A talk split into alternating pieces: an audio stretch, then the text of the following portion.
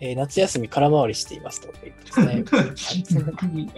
現在6年生の女の子です。4年から四谷大塚に入っていますが、ずっと下のクラスで、えー授業についていくので精一杯の状態でした。なるほど。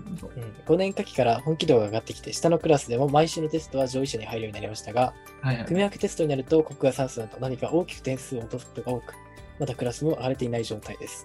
はいはい。え夏休みに入り、勉強に拍車をかけないといけないとところ、いまいち空回りしている感じで、本人もやる気を少し失っているような気がします。あー。なるほどね。うんうんそっかそっか。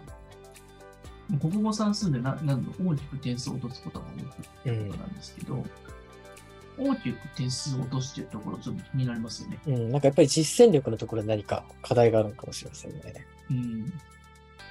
実践力をつけるためには、6年生で難しい応用問題やって実践力につかないからね。ああ、なるほど。確か咀嚼できるものを完璧にしていかないと、食べ物はない通らないからね。に。そうす。ですね。意外とその、あの、本番で発揮できるものって一番その基礎の基礎で身についてるところしか発揮できないところがありますもんね。うん、だから4年生の問題を結構やっていけば、空回りは多分ないんじゃないかな。うん。なるほど。なので、5年夏季から本気度が上がってきたってことは、4年からの5年前半のところまでやってないってことの可あ能あ、性がある確かわけじゃないに。で意外とすか。そこが抜けてる可能性があるということですね。そうなんですよね。確かに。うん。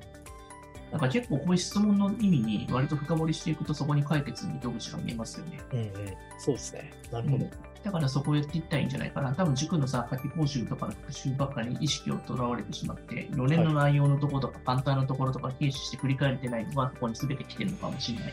なるほど。応用のところにこう意識が向きすぎてしまっているけれど、意外とその下の部分が大事だったりするといううことですん、ねだ。から拍車かかんないんじゃないわかんないから。うん、馬力はそこから出てこないですね。確かに。そうなんだよね。なるほど。うん。確かに。ちょっと視点をちょっと下げてみるのもいいかもしれないです。はい、そうですね。ありがとうございます。では、最後の質問ですね。